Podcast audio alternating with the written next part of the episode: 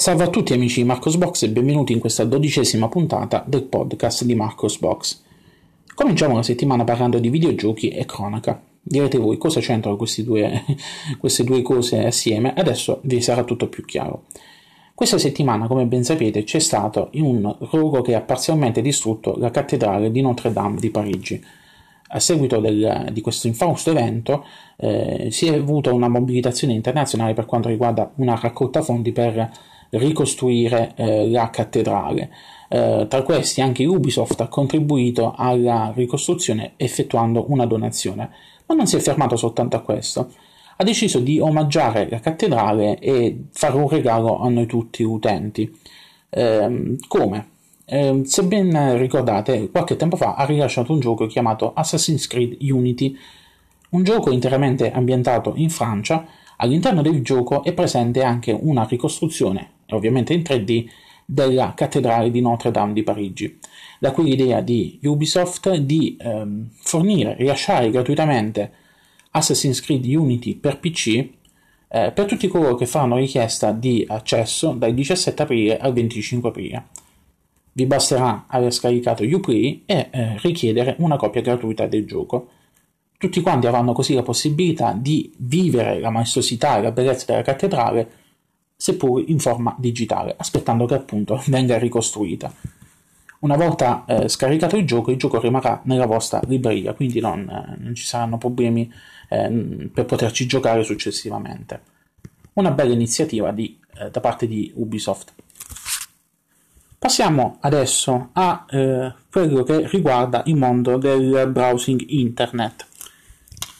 Il prossimo 14 maggio verrà rilasciato Firefox 67.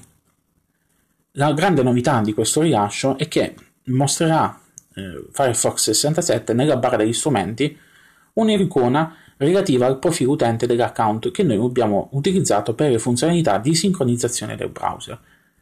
Eh, praticamente è la stessa cosa che avviene eh, già adesso su Google Chrome, quindi avremo il nostro cerchietto con il nostro avatar, cliccandoci da sopra possibile accedere alle funzionalità di sincronizzazione.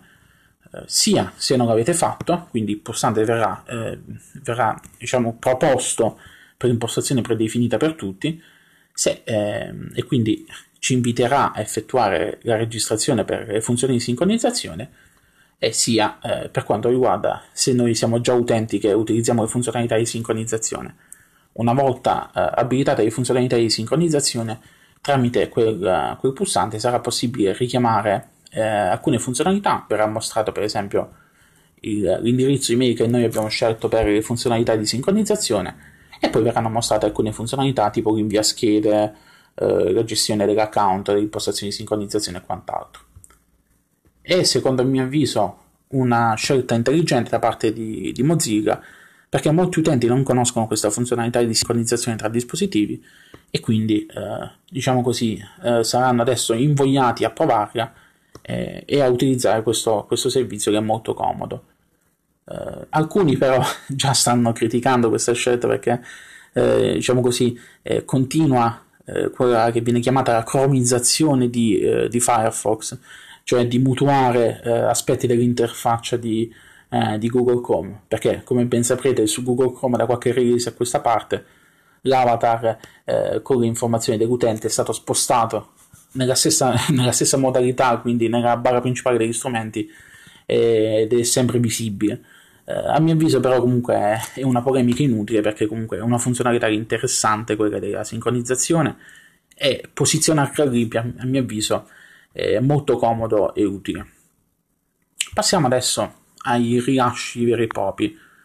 Eh, è stata rilasciata LibreOffice 6.2.3, eh, si tratta della terza versione di bug fixing del ramo 6.2, il ramo fresh, quello di, di LibreOffice, quello diciamo dedicato agli entusiasti, quindi sconsigliato nell'uso eh, aziendale dove si, si, richiede l'utilizzo della versione STIG, quella diciamo più stabile eh, e quant'altro ehm, LibreOffice 6.2.3 non è ancora, mentre vi sto parlando, disponibile nel PPA ufficioso di LibreOffice.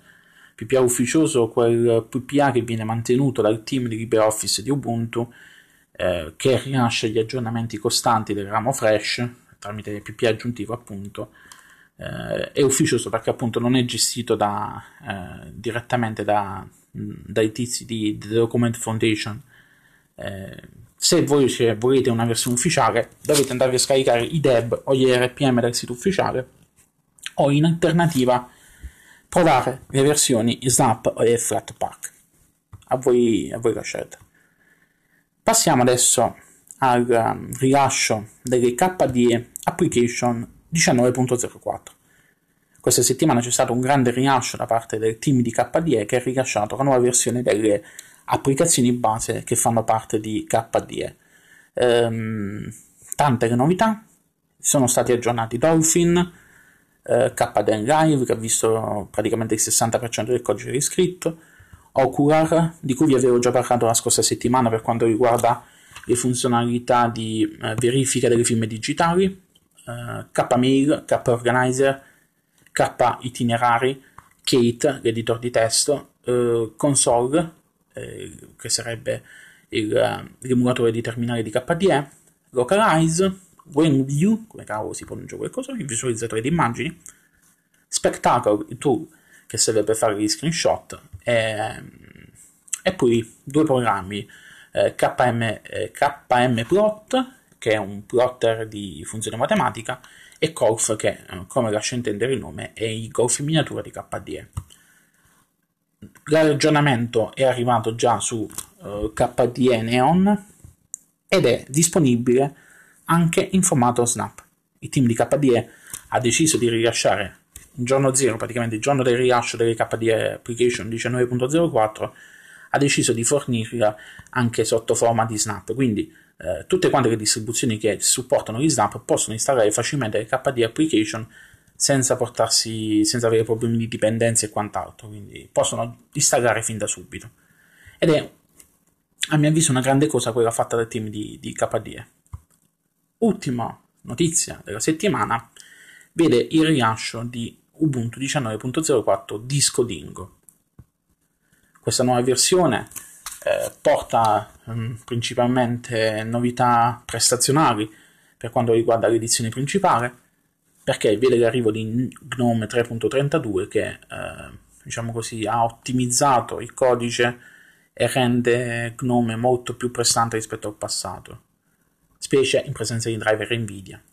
Altra novità dell'edizione principale è che adesso è stata introdotta un'estensione che consente di aggiungere supporto alle icone sul desktop e che quindi eh, consente di eh, poter eh, aggiornare eh, Nautilus all'ultima versione. Nelle versioni pre- passate di Ubuntu, Ubuntu basate su, su GNOME veniva mantenuto Nautilus alla versione 3.26 che era l'ultima release stabile di eh, Nautilus che consentiva il supporto delle icone sul desktop. Adesso eh, non viene fatto più questo, Nautilus è, è allineato con la versione principale, quindi era 3.32, eh, in verità 3.32.1 perché hanno aggiornato nel frattempo, e, ehm, e quindi eh, il problema è stato risolto grazie all'aggiunta di questa nuova estensione che va a, a ripristinare la funzionalità di icone sul desktop. Vi avevo anche già parlato di questa cosa in un mio precedente podcast, ma trovate anche un articolo su Marcosbox dove ho parlato della diciamo così, della bellezza di eh, nome con, su, su, di Ubuntu 19.04 con Gnome. Eh, sono state ovviamente aggiornate anche le, le edizioni Frameworks ufficiali. Ubuntu vede l'arrivo di eh, Plasma 5.15, eh, KD Application 18.12.3. Ubuntu vede l'arrivo dell'aggiornamento all'ultima versione stabile del LXQT, il desktop environment di, eh, di, di, Ubuntu. Ubuntu Budgie ha visto eh, l'arrivo di uh, Budgie Desktop 10.5, Nemo che va a sostituire Nautilus come file manager, i fonti di sistema che adesso sono Ubuntu e Firefox che è il browser predefinito. Ovviamente è stata aggiornata anche Ubuntu Key nella versione cinese di Ubuntu, non mi soffermo sui dettagli, su, sulle novità di questa release perché non è una edizione che normalmente noi utilizziamo. Ubuntu Mate rimane a Mate 1.20, seppur alle ultime, diciamo così, eh, minor release di 1.20, non è stato fatto il passaggio a 1.22 per questioni di compatibilità di alcuni plugin che non sono compatibili con Mate 1.22. Eh, maggiori informazioni le trovate nel mio precedente articolo al riguardo. Ubuntu Studio vede il rilascio della nuova versione dell'Ubuntu Studio Installer che consente di installare i metapacchetti di Ubuntu Studio su altri frameworks ufficiali. Quindi, se volete utilizzare Kubuntu, eh, potete installare, diciamo così, tipo i kernel real time e altri tool di, di, di Ubuntu Studio direttamente su, su Kubuntu.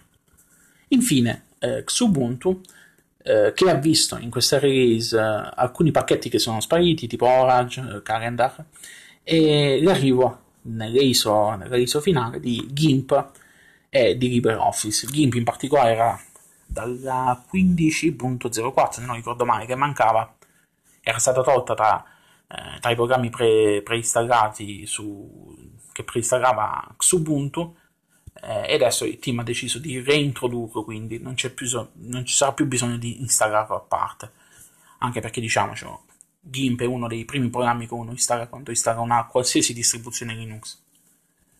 Bene, questa era l'ultima notizia della settimana.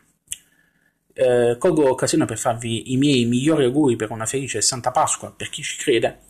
Per chi non ci crede, eh, comunque passate comunque delle belle giornate in questi giorni. Eh, vi auguro di, di, di, trascorrere in serenità, in, eh, in salute, in allegria e quant'altro. Lunga vita e prosperità a tutti quanti. Ci vediamo con la prossima puntata, la prossima settimana. Ciao ciao.